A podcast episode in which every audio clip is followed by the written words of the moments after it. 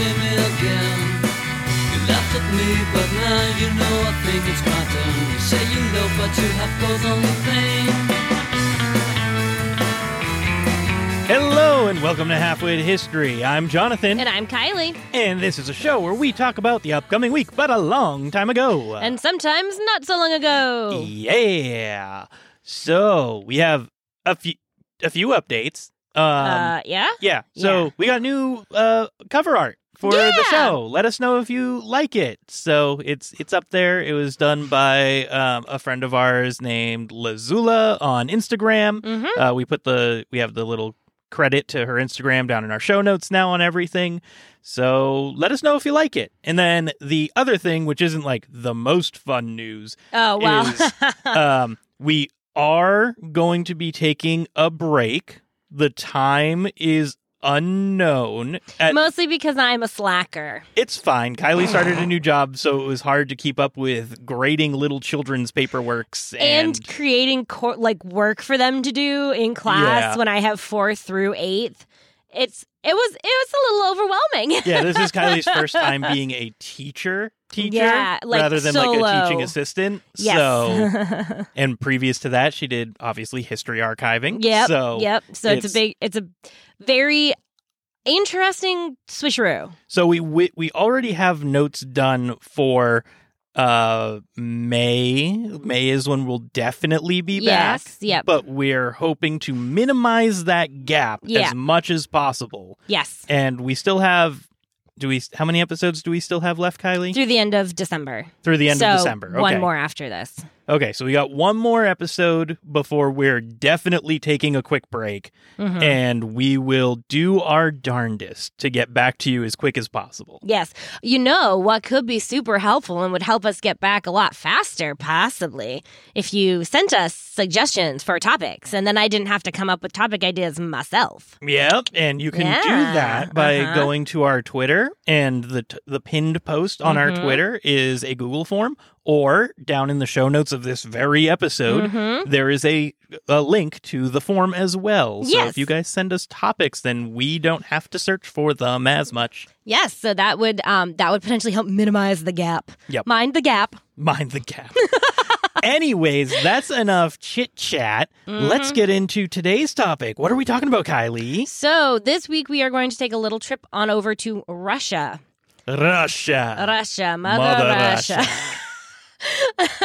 and when I, when I wrote these notes, it was in March. So my next comment is, and I really hope nothing even worse happens. Oh no! Kiley! Yeah! You did it! It was you all along!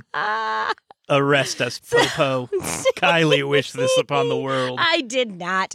Okay. I was just making a statement that I really hope nothing worse happens. Ha. Uh huh. Anyway. so the year was 1741, and the situation around the Russian throne was uh tumultuous at best. Elizabeth, who was then 32, entered the regimental headquarters wearing a warrior's metal breastplate over her dress and grasping a silver cross, and challenged the soldiers, saying, Whom do you want to serve, me, your natural sovereign, or those who have stolen my inheritance? And apparently, that's all it took to convince them because they marched on the Winter Palace and arrested the infant Emperor Ivan VI, his parents, and their own Lieutenant Colonel, Count Burkhard Christoph von Münnich. So, quite the coup. Wait, was that in favor of the person who spoke, or was that against? In favor of. In favor of. Okay, I didn't know who those people were related to. Yes, yes, yes. It sounded like it could have been the ultimate ultimatum gone wrong. Yes, I realized, I did just realize that I didn't state what the topic was yet. no. um, so on De- December 5th, so the one that I was just talking about, Uh huh. Russian Princess Elizabeth Petrovna grabs power. Hmm And then two days later, on December 7th, she becomes the Czarina of Russia. Okay, So I realized maybe I should have made that context clear originally. But it's fine. We're on now. a roll. anyway, so she made a coup. She did a coup, Did a coup? did a coup, did a coup. haiku? No. Stop. Um, but before we get to Elizabeth the Empress, we have to start at the very beginning. It's Oh, a very good place to start. Uh-huh. anyway, Kiley's favorite place to start: the birth of the universe. Shut up. so, Hydrogen and helium collide. so, Elizabeth Petrovna was born on December 29th of 1709, although at the time Russia was still using the old style calendar. Um, so it would have been December 18th in that calendar. Okay, so they Um, weren't using. We use Gregorian calendar Right. currently, right? So they weren't using the Gregorian calendar yet. they were using some other calendar. Yes, and I will um tell you if it's the old calendar date or the new calendar date because it I do have to switch it a couple of times. Okay. So, uh, she was born to Peter the Great, the Tsar of Russia, and Catherine, who was his commoner second wife. Elizabeth and her older sister Anna were the only two out of 12 children that were born to Peter and Catherine that survived to adulthood. So that's a lot of kids to lose. hmm Um, they also had an older brother from Peter's first marriage who was Crown Prince Alexei Petrovich. As a child, Elizabeth was a favorite of her father, whom she resembled both in looks and personality. Uh, despite this, Peter didn't pay much attention to his daughter's educations. He assumed they would never come close to the throne since he had a son and a grandson at that point, so his Mhm. like line of succession seemed pretty secure. Yep. Elizabeth was still considered a bright child and had a French governess who gave lessons in math, arts, languages, and sports. She grew interested in architecture. She became fluent in Italian, German, and French. And she became an excellent dancer and writer. So she's already much more accomplished than me. I don't know about that. You've got quite a bit of degrees under your belt. I got degrees, but I only got the two languages. That's true. and that's a little iffy sometimes for both of them, to be honest. Eh. um, uh, so she was also considered to be the leading beauty of the Russian Empire, and she was um, quite the uh, social butterfly as well. Uh, the wife of the British ambassador described the Grand Duchess Elizabeth as, quote, fair with light brown hair, large, sprightly blue eyes, fine teeth, and a pretty mouth. She's inclinable to be fat, but is very genteel and dances better than anyone I ever saw. She speaks German, French, and Italian as in, and is extremely gay, as in happy, and talks to everyone. And I don't know if that talks to everyone part was sarcasm or like just she's very friendly. I'm going to take it as she was very friendly, but maybe laced slightly with sarcasm, as in like, please shut up sometimes. Right, right. I could, I could pull that. Uh huh. Given Elizabeth's beauty and so- social standing, Peter anticipated little issues marrying her and Anna into the royal houses of Europe. But the fact that their mother was a commoner and, like, specifically a, f- a maid, and that both daughters had been born before the couple's official wedding worked against them. Mm. In 1724, Peter betrothed his daughters to two young princes, first cousins to each other, who hailed from the tiny North German principality of Holstein Gottorp, and whose family was undergoing a period of political and economic turmoil. So, not the grand royal match he had really hoped for, but doing the best he could. Anna was married to Charles Frederick, the Duke of Holstein Gottorp, in 1725, as planned, uh, just weeks after her father's death. Elizabeth's fiance, on the other hand, died in 1727 before their wedding could take place. To add on to this, Catherine, who had ascended the throne upon her husband's death, which is a whole other very dramatic story that I'm going to save for another time because she, remember she was a maid, Right, former right. maid, um, but she had died just two weeks prior. So at this point, Elizabeth was 17 years old. She had just lost her fiance and become an orphan, and her 11 year old half nephew Peter II had ascended the throne. Her marriage prospects continued to fail to improve three years later when her nephew died and was succeeded on the throne by Elizabeth's first cousin Anna, daughter of Ivan V, who was the older half brother of Peter the Great, who he had co reigned with for a time but had ultimately been passed over because he was thought to be, quote, infirm of body and mind. So basically, he didn't measure up to his younger brother and therefore was like passed over. Hmm. Okay.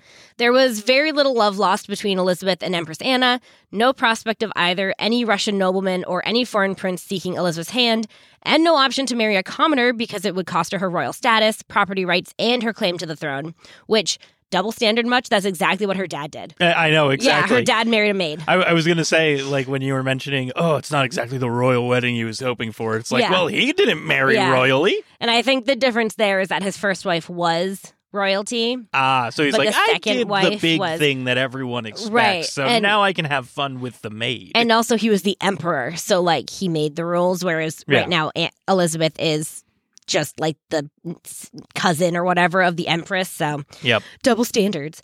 Uh, so what did Elizabeth do? She took a lover. Yep. When Sounds Empress when Empress Anna found out, she banished him to Siberia, but that didn't stop Elizabeth. Yep, that's not a great turn of events. Didn't stop her. That's cold. Yep.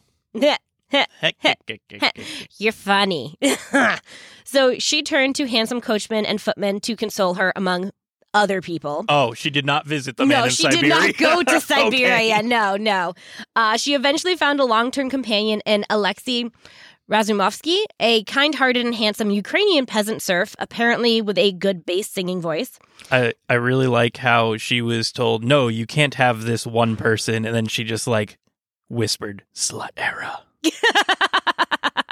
She's going to sow her oats. That's right. She's having a good time. Yes, she is feeling herself and happy with it. So Alexis had been brought to St. Petersburg by a nobleman to sing for a church choir, but the Grand Duchess purchased the talented serf from the nobleman for her own choir. Um, just a side note here, serf doesn't necessarily indicate consent, so like that's Mhm. a really ishy like ishy area, like kind of little makes a little nervous, like from like all historical accounts, it appears that they were actually quite devoted to each other um, because their relationship spanned from like here when they met all the way through her death. Um, and like even after he was given titles and land and all that stuff, he he still like stayed with her. Mhm. So given the option to like peace out, he chose to stay. It Okay. seems so All right. take that as you will. Anyway, so in 1742, the Holy Roman Emperor made Alexis a count of the Holy Roman Empire, and Elizabeth would later make him a prince and a field marshal. So he got all sorts of like lofty titles. So, like, it benefited him also to be with her. But Yep. anyway, As So- did most uh, joinings and couples and all that stuff Yes. in this time. If there wasn't a immediately observable benefit, it wouldn't happen. Exactly, yeah. So, back to politics. During the reign of Empress Anna, Elizabeth was gathering support in the background. Being the daughter of Peter the Great, she had a lot of support from the Russian Guards Regiment, and she frequently visited the elite regiments, making special events with the officers and acting as godmother to their children. Upon Empress Anna's death in 1740, her two month old grandnephew ascended the throne as Ivan VI, with his mother, Anna Leopoldovna, as regent. Now, you don't have to be well versed in history to know that an infant on the throne is rarely a good idea, and it frequently leads to fear and uncertainty among both nobility and common people. I'm just saying, even if it leads to fear, Boji did a heck of a job. Boji did a great job. However, there was a lot of fighting. It's true. if you haven't watched Ranking of Kings, I highly recommend it. It's very good. Um, so it didn't help that having a regent who knew very little about the people being governed because she wasn't from Russia. Um, and she knew even less about the conventions and politics of the Russian government. So this only made that unrest and concern worse. Um, she did some good, like mandating a minimum wage and maximum working hours in the garment industry, but she was quite preoccupied with her lovers, including the Saxon ambassador, Count Moritz zu Lynar, um, as well as her lady in waiting, Julia von Mengden. Oh. Yeah. So there's a little, uh, little, little bisexual, uh, little empress going on there. No, well, Kiley. regent. They were painted laying in bed as friends. They're just friends. Just friends. They're only They're roommates. friends. They're roommates. Yeah. They're devoted roommates. Yep. They're companions, one could say. exactly. anyway. Um, however, high taxes and other economic problems didn't do Anna any favors either. So, not the best situation um, for her. Great for Elizabeth. So, Elizabeth began plotting a coup. Relying on her popularity with the soldiers, as well as the support of the French and Swedish ambassadors, who hoped that a regime change would steer Russia's support away from Britain and Austria and back towards themselves. hmm On the night of December 5th, 1741, so new calendar, Okay. so like current calendar, Yep. Elizabeth seized power with the help of the Preobrazhensky Regiment, as I had described at the beginning of the episode. It was a daring coup, and amazingly, it was succeeded without any bloodshed. Elizabeth had vowed that if she became empress, she would not sign a single death sentence, which was an extraordinary promise at the time, but one that she actually managed to keep throughout her life. wow, that's Yeah. impressive. That's very like forward thinking too. Yeah. Um, so, despite this vow, there was still some cruelty in her reign. Um, after the coup, Elizabeth originally planned to allow the deposed young czar and his mother to leave Russia. But the worry that they would stir up trouble for her in other parts of Europe convinced her to imprison them in the Schlüsselburg fortress. That's a fun name. Yes, I know. Schlüsselburg. I read it several times before this to be like, there are that many S's in here, right? Yeah, okay. Schlüsselburg. Schlüsselburg. Um, so, fearing a coup in Ivan's favor, much like the one she had just pulled, uh huh. Elizabeth set about destroying all papers, coins, or anything else depicting or mentioning Ivan. She even issued an order that if any attempt were made for the adult Ivan to escape, he was to be eliminated. Um, and it was an order that was actually honored by her successors as well. Um, another example of such cruelty occurred when a young nobleman complained about Elizabeth in a tavern and implicated himself and his mother in a plot to reinstate Ivan VI. He was overheard, captured, and tortured for information on the conspiracy, leading to all of the male conspirators being sentenced to death, and all the female conspirators, so including his mother, to have their tongues cut out and publicly flogged. Yikes. So she wasn't a pacifist. She just didn't want to, like, kill people, I guess, technically. Hmm. Maiming is uh pretty Yeah. pretty brutal. Still. Yeah. Yeah. Arguably more brutal than, like, a quick death. But, um, yeah. So We'll continue. let's not get on her bad side. Yep. That's all I'm going to say. Yep. So Elizabeth crowned herself empress on May 6th of 1742, Yes, which queen. is new calendar. uh, she was only 33 years old and had relatively little political experience, but she found herself at the head of a great empire at one of the most critical periods of its existence. Come on, Kiley, you're almost there. I have a lot of work to do in three years. Empress Kiley. I wish. No, I don't want that responsibility. Gosh, that would be awful. Um, it also means that we'd have to divorce so that I could marry a king or something like that. I could be your commoner. You could be my lover. Yeah. Anyway, so feeling that Russia had been under too much German influence, Elizabeth exiled the most unpopular of German advisors. She also passed several pieces of legislation that undid a lot of the work that her father had done to limit the power of the church. Uh oh. Yeah, well. Uh oh. Hold on. So, despite her flaws, Elizabeth had inherited her father's genius for government, employing keen judgment and diplomatic tact throughout her reign. What sometimes appeared as indecision or procrastination was most often a wise suspension of judgment under exceptionally difficult circumstances. So, she would like put off judgment until like the path forward became much more clear hmm um, so that she could make like the best decision possible. Um, and the people supported her efforts to lessen the influence of foreign powers in Russian domestic affairs. So she had quite a bit of uh, like general public support too. There you go. I mean, it, I would hope so if Yeah. she already had a coup. Like, Yeah, it, it- That's fair. ev- everything seems to be leading up to she. If she doesn't have public support, this wouldn't have worked. right. Yes. So Elizabeth recognized the importance of education and made considerable groundwork for her eventual successor, Catherine the Great. She made education freely available for all social classes except for serfs, because that's how you get a revolution. Once you educate the peasants, Whoa, then, you- whoa. then they go, huh, this doesn't look great for us. I don't want Pitchfork. empress. Yes. Um, she also encouraged the establishment of the first university in Russia founded in Moscow, and she helped to finance the establishment of the Imperial Academy of Fine Arts. And while she may have been cruel towards Ivan VI and his family, she otherwise upheld her vow not to sign any death warrants and even outlawed capital punishment, just like in general. Nice. So that's something even the US can't manage to do. So. Elizabeth also oversaw many construction and architectural projects, including the construction of the Peterhof Palace. Sorry, reconstruction of the Peterhof Palace, uh, numerous churches, and the creation of the Winter Palace, though she did die before it was completed. And to wow, enable. way to, way to spoil the ending here. it was 1740 something. Of course, she's dead at this point, sir. I haven't I haven't uh, made fun of. Uh, oh, you told us she's dead already in quite a few episodes. You're the So worst. anyway, um, to enable all of these construction projects, Elizabeth had many roads improved all over the country too. So, wow, It- America can't do that either. all right, yep. I mean, that's have you? Uh, has anyone seen the roads in New England? They're atrocious. Anyway, moving on.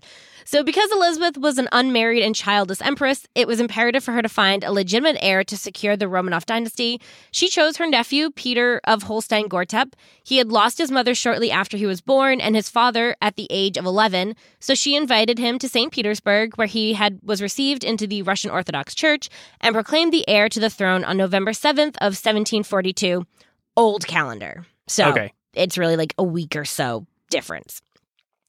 Elizabeth provided her young heir with the best Russian tutors and settled on Princess Sophia of Anhalt Zerbst to be his bride. Incidentally, Sophia's Sophie's mother, Joanna Elizabeth of Holstein Gottorp, was a sister of Elizabeth's own former fiance, uh, the one who had like died shortly before their wedding. Yep.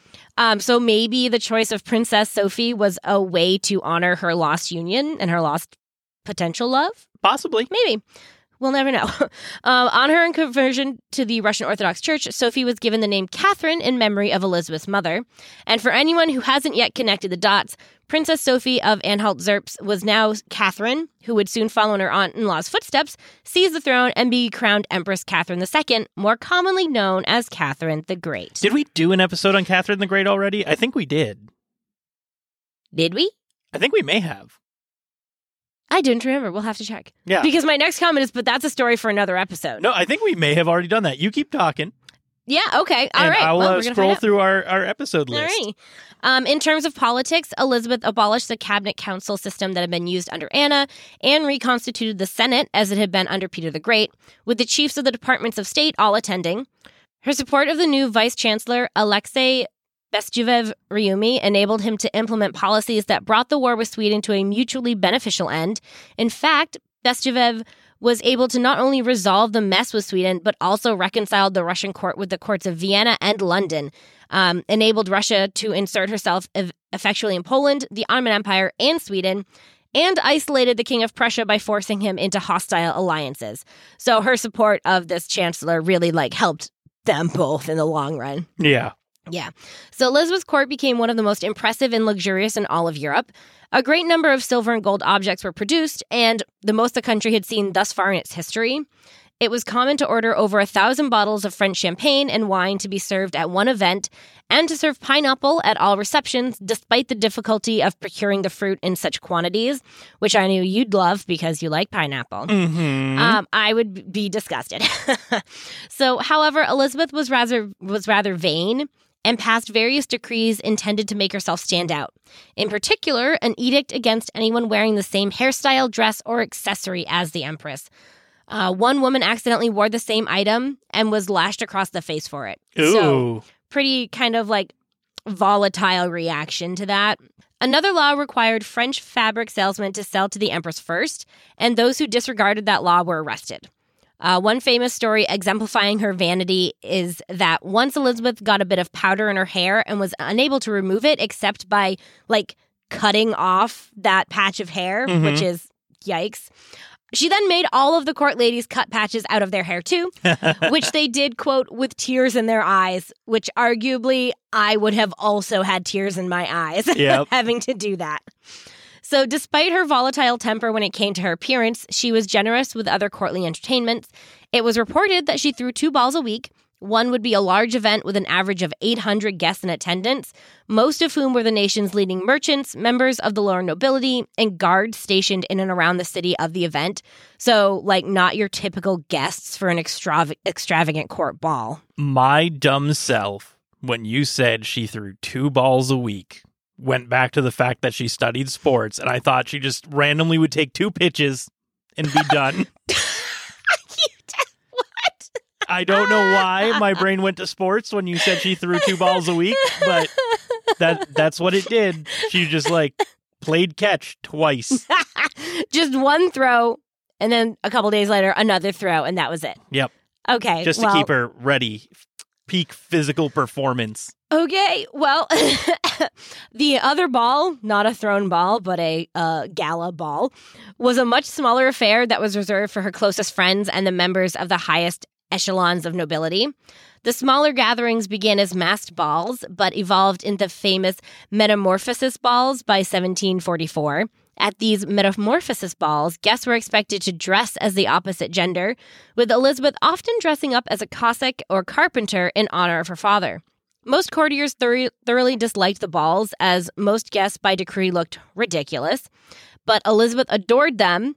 Um, as Catherine the Great's advisor Potemkin posited, this was probably because she was, quote, the only woman who looked truly fine and completely a man. As she was tall and possessed a powerful body, you know, all those sports. Yeah, yeah, from throwing the two balls a week. Yeah, yeah. Male attire suited her. Um, she also reportedly really loved her legs, and wearing the tight fitting male trousers showed them off. So apparently, she did this purely for her benefit, despite the fact that everyone else hated it. I love it.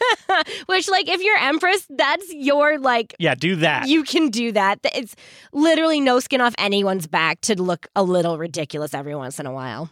It's fine. They'll I live. bet. I I am willing to bet most people didn't look ridiculous. It's just the the uh the lens of the time where people are like men dressing as women, women Yeah. dressing as men. Nay. Yeah, you're probably right on that. Probably they would not have wanted to admit if people looked good dressed the other way. They probably looked fine as heck. Maybe.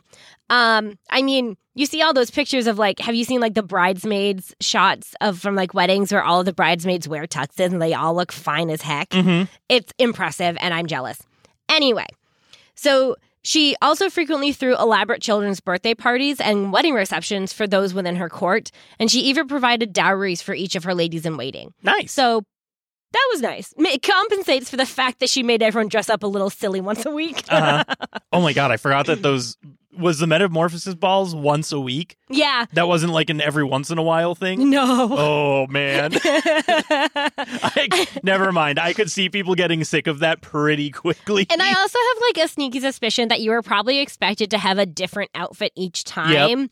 So like, and I mean, let's be honest, the Russian nobility had like money to burn. oh yeah. So like, it's not like it was a financial hardship. no, but, but- like that's a lot. Yeah, yeah. And I mean, it probably wasn't every week per se because like the smaller balls started as like masked like masquerade kind of things but, Yep. and then they evolved into these like Full cosplay. full cosplay opposite gender type thing. Um so maybe it was like a mixture of both sometimes where sometimes it was like haha we are doing the metamorphosis ball this week and it was like oh man Yep. can we go back to the other one next time kind of Uh-huh. thing but anyway in the late 1750s elizabeth's health began to decline suffering dizzy spells and refusing to take the medication that she was prescribed she forbade the word death in her presence at least until she had a stroke on december 24th of 1761 old calendar hmm uh, at that point, realizing that she was in fact dying, Elizabeth used her last remaining strength to make her confession, to recite to her confessor the prayer of the dying, which was like a very traditional type thing to do on your deathbed, Yeah. um, and to say farewell to the few people who wished to be with her, including Peter, Catherine, and her unofficial consort, Count Alexis. So he was literally with her until the end. That's nice. Yeah. Um, the Empress died the next day, the Orthodox Christmas in 1761. She was buried on in the Peter and Paul Cathedral in St. Petersburg on February 3rd of 1762, old calendar, six weeks after her lying in state. And just as a side note, six weeks is a really long time to have a corpse on display. Uh huh. I I imagine back then they weren't too great at the embalming type stuff too to make Yeah. sure that it didn't get uh gross. Mhm. And just for reference, Queen Elizabeth, like of England, like this year, had four days. Yep. Like they had her laying in state for four days. Um, and the lines were ridiculous. hmm Um, I will say though that it did probably help that it was winter in Russia. So, That's true. Like just a giant freezer to preserve the dead empress. Yep. anyway, that's the story of Elizabeth Petrovna, Empress of Russia. Nice. Yeah. Awesome. So before we get over to our fun facts, which happen after our call to action, so Yes, stick please. around. It's not that long. Stay tuned. Uh, before we get to the fun facts, here's our call to action. You can find all of our stuff at halfwitpodcast.com. Mhm. If you want to reach out to us, you can look for links down in the show notes. All of our socials are there. Mhm. Uh, or you can uh, send us an email at halfwitpod at gmail.com. yeah, we love hearing from you guys. So feedback, um, it's another way to give topic suggestions other than like the pinned post, but all sorts of, um, all sorts of good options. Um, if you want to contact us, can be found at our Gmail. Yeah, and I'm sure that if you end up following that account on Twitter, you will very quickly find my account. Kiley doesn't really use hers, but I use mine a lot for other things. So Yep. you can find plenty of ways to say hello, and we really want you to. Yes, please. We would absolutely love to hear from everybody.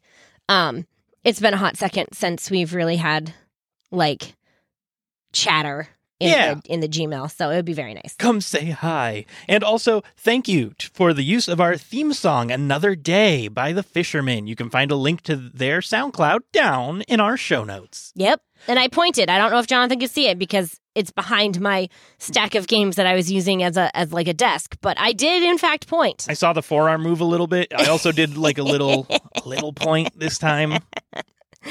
Oh. But now Fun fact. it is time. Fun facts. We need like a mm. jingle. I think I've said that before. I think we And did we a still- little silly thing quickly and then laughed about it and, and then, then forgot. moved on. Yep. Probably for the best. If anybody's musically inclined Yeah. wants to make us a fun facts jingle, yes, go I would for it. love that, please. yeah. Ah. Anyways, my fun fact is that on December 5th of 1933, prohibition ends in the US when the Woot, woot. 21st Amendment to the US Constitution is ratified Huzzah! and the 18th Amendment is repealed. Ha ha! Now we can get drunk. Yeah, lots of drinking. Woot woot. Drinking's fun. What's your fun fact, Kiley? My fun fact is I don't want to wish ill on myself, so I'm not going to do the snowstorm one. Uh-huh. On December 10th of 1768, the first part of the first edition of the Encyclopedia Britannica, the oldest continuously published and revised work in the English language, was published and advertised for sale in Edinburgh. Do they still? They do. Okay. Uh, you didn't even have to finish the sentence. Yeah. They do still make physical copies of the Encyclopedia Britannica, and it is updated. I don't think every year, Yeah, but like pretty frequently. that's wild because Yeah. they do the the thing that really makes that weird to me is that they do have a website Mm-hmm. where they put a lot of information, Mm-hmm. but they put a lot of information, not a lot of detailed information. Like it's Mhm. not the most helpful website that I've been on. I know that for a few times for topics for this I've run into the Encyclopedia Britannica website. I'm like, yeah. oh, cool. I'll find a lot of stuff here. And it's like they almost exclusively have two paragraphs on anything. Well, because it's in, in it's an encyclopedia, so it's not meant to be an exhaustive I know. entry on stuff. It's supposed to be like, here's the gist, But like, and here's some like resources to find more. I just don't thing. understand how it still exists when Wikipedia exists. I eh, don't know. Yeah. It, it's just baffling to me Arguably a good question. because Wikipedia has much more knowledge still in like summarized ways in different headers and everything Yeah. than I've ever seen in the Encyclopedia Britannica website. That's true. However, However, I think What am I um, missing? So Encyclopedia Britannica is like um vetted. So it's like Yep. a like reliable source like um So the f- the little information you get is, Is- guaranteed to be real. right, it's guaranteed to be accurate, it's vetted um it's like people's literal jobs to create the entries and update and keep them up to date for all of these different things. Um whereas the, Wikipedia the potential is- issue yeah. with Wikipedia is that like someone could edit it and say something that isn't necessarily factually true or doesn't have evidence to support it. Mhm. and, it might take a while for you know the source to get cited or Yeah. pulled down if there is no cited source, even if it Exactly. mentions that there's no cited source. Yeah. I guess I get it, Yeah. but I don't think I'll ever actively go to the Encyclopedia Britannica over some other sources. It's funny because Encyclop- Encyclopedia Britannica is almost always one of my sources for my Really? notes here. Yeah, because I it's like without a fa- I know without a doubt that the information in there is accurate. Yep. So like I will read that and then find more information. and then find more information. So you're actually And I using it like the encyclopedia. Yeah, I'm using it how it's intended to be. Shocking. Um, but then I'll like vet That's what why I'm I'm the halfway. but then I'll like vet what I'm seeing on like Wikipedia or other like news resources and that kind of thing based off what I'm seeing from Encyclopedia Britannica. Mhm. So it's kind of like my like fallback document a little bit. Um You heard it here first, Yeah. folks. It is still relevant. it is still relevant. Um And it's just like a really easy way to get an introduction to a topic if you're curious about something. That's fair. um, because it is usually like just a couple paragraphs. Um, and usually, especially the online version. So, like, um, for us Massachusetts people, um, the Boston Public Library actually has free access to the Encyclopedia Britannica um, through there. like, all you have to do, you can sign up for an online BPL card. Yep. Um, and all you have to do is prove that, like, put in your Massachusetts resident address, and that, like, is all you have to do to Yep. get it. Um, and they have access to all sorts of really, really good online, like, reference resources. Um, if anyone's in grad school and listening to this, JSTOR arguably can be your best friend for like research. You can get JSTOR for free. We actually there, need to do wonderful. an episode on JSTOR I love JSTOR. because the person who fought the hardest I completely forget their name. We'll have to look it up at some point, but like one of the people who fought the hardest was like a someone who suffered greatly from uh, oppression and died early because of Mm. uh, there was something I, I'm very vaguely remembering it, but we'll we'll get to it in a future episode. But I just Yeah. remember that there's some there's a story about the founder of JSTOR, and they died not necessarily a rightful death or a Oh, natural no. one. So we'll have to come back to that at some point because it is a very important point of uh, our history in how we obtain knowledge. Yeah. Yeah. So, um, yeah, okay. I'm gonna make JSTOR a topic someday. You guys will be so bored out of your minds, but it's no, gonna be my favorite topic ever. I can guarantee it. make the story the topic, Kiley, not the website itself. Come on. Yeah, no, you're right. You're right. You're right. You're right. It'll be just like a little, a little fun little, little comment in the bottom. Be like, hee hee hee, JSTOR. Uh-huh. Um, but it's so much fun. I love JSTOR. Sorry, my nerd is showing, Yes. Anyways, thank you all for listening. As always, I've been your halfwit. and I'm your historian. and we hope you listen next time. Jingle. Yikes. You're supposed to say Goodbye. No, that's not how we sign off, Kiley. it is now.